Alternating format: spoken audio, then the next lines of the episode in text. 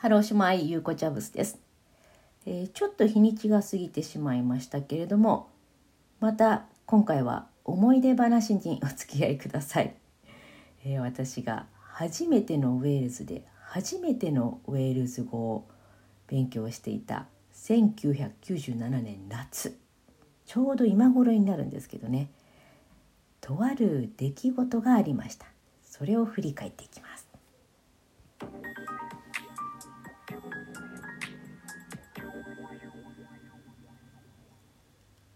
毎日コツコツウェールズ探しゆうこちゃぶすです。この番組はすべての道はウェールズにつながるをテーマにウェールズに関するあれやこれや雑学皆さんにお伝えしていきます。今日のテーマは1997年夏です。えー、ちょうどこの時期にですね私はウェールズにおりました。初訪問ですウェールズの。もう本当にね何もかも新鮮で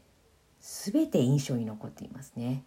その中でもとりわけドラマティックに感じたのがですねもう世界中がびっくりしたそして、えー、悲しんだニュースありました1997年8月31日プリンセス・オブ・ウェールズことダイアナ妃がですねえー、パリで、まあ、パパラッチから逃れようとこうカーチェイスを繰り広げた後にですね、えー、トンネルで、えー、衝突事故、交通事故で帰らぬ人となってしまったというね衝撃的なニュースが入ってきました。えー、まあ、そのニュースもですね実は私ウェルズで聞いたんですね。もうそのことがね今でもよく覚えてるんですよ色あせずに。ちょうどねその時は、えー、8週間のウェールズ語コースもですね終盤だったんですよね、まあ、8週間のうちもうあと残すところ1週間最後の1週間が始まろうとしている、え、週末だったんですけれども確かにこの年のその8月31日は日曜日だったと思うんですよね。なのでまあ週末なので前の日はパブに行ってみんなで飲んでその後もパーティーしてっていうなんか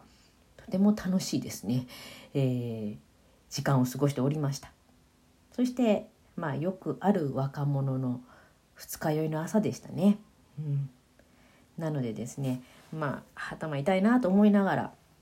えー、とりあえずベッドから起きてラジオのスイッチを入れてでまあまだベッドに戻りながらちょっと午後から授業があるけどなんとか持ち直さないとななんて思ってあのーベッドの中でうずくまってたわけですよ。でラジオをつけていてもあれいつも聴いてる「レディオワンとはちょっと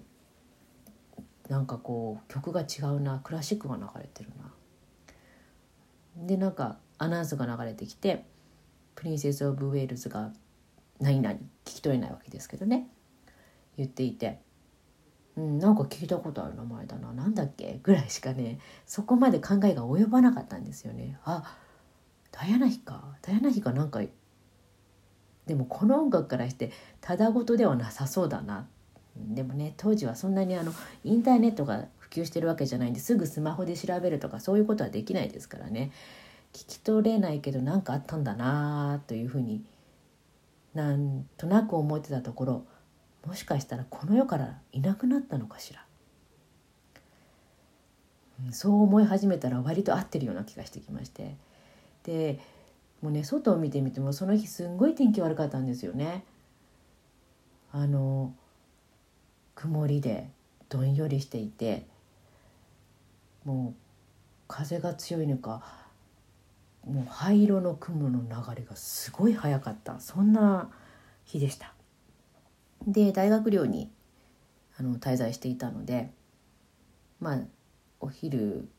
のね、えー、食べに食堂に行ったところクラスメートとかねコースの人と話しているとあやっぱり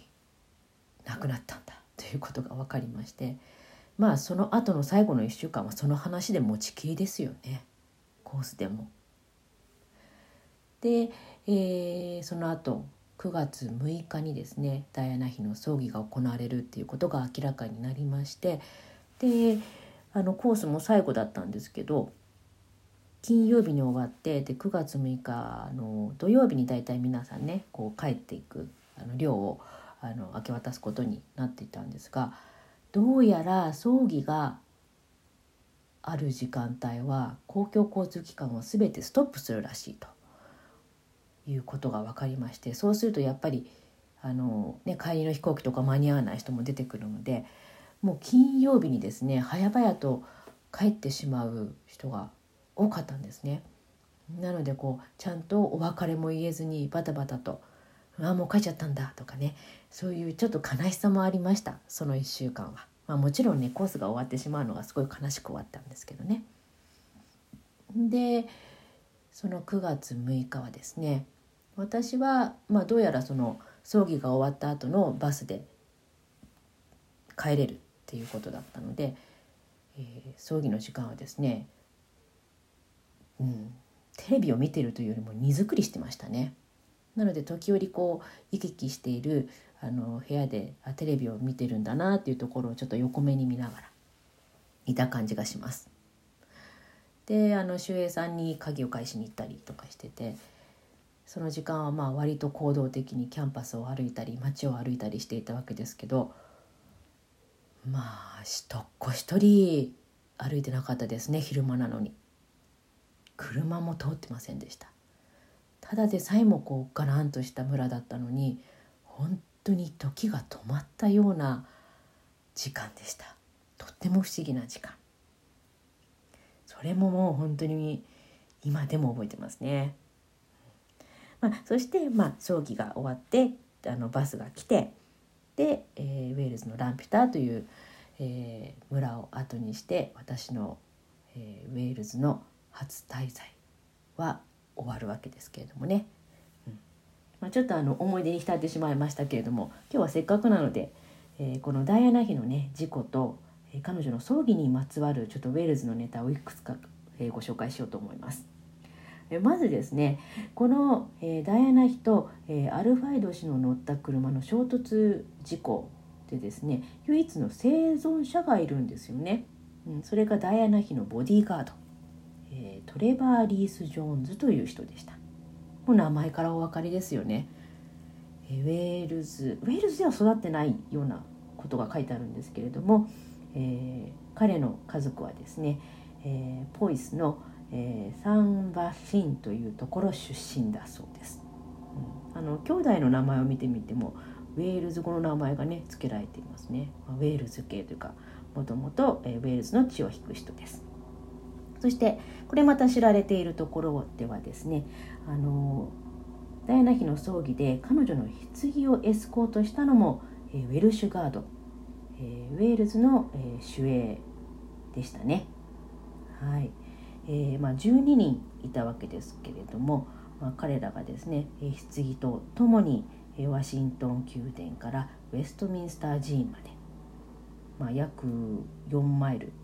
6キロぐらいですか？を2時間近くかけて、えー、一緒に歩いた。で、えー、着いたところで、えー、8人のねこのウェルシュガードが、えー、この棺を抱えて中に入っていく。まあ、皆さんもね見たことあるかもしれません。はい、このね8人のね主演も、まあ、あの突然選ばれたらしいですよもう同じぐらいの背丈とあとはそのィットネス具合っていうんですか体のこう肉付き具合を見て選ばれたそうですけれどもねなんせ棺が250キロほどあったというのをそれを8人で抱えるトレーニングもしたというふうに伝えられています。またですねえー、ダイアナ妃が大好きだったというねあの賛美歌もここで歌われています。あの英語でね歌われるとですね「ガイド・ミー・オード・グレート・リディーマー」というふうにね書いてありますけどもこれはあの元ネタはウェールズ語の歌なんですね「えー、クムロンザ」という曲ですけれどもこれも葬儀で歌われています。うん、ダイアナ妃のお気に入りだったということはあのデイリーメールがね伝えていますけれどもね。そして、えー、この葬儀世界中にですね、えー、放映されましたけれども、えー、BBC でですね、えー、実況中継を担当したニュースキャスターのマーティン・ルイス彼も実はスウォンジ生まれのウェールズ人だそうです。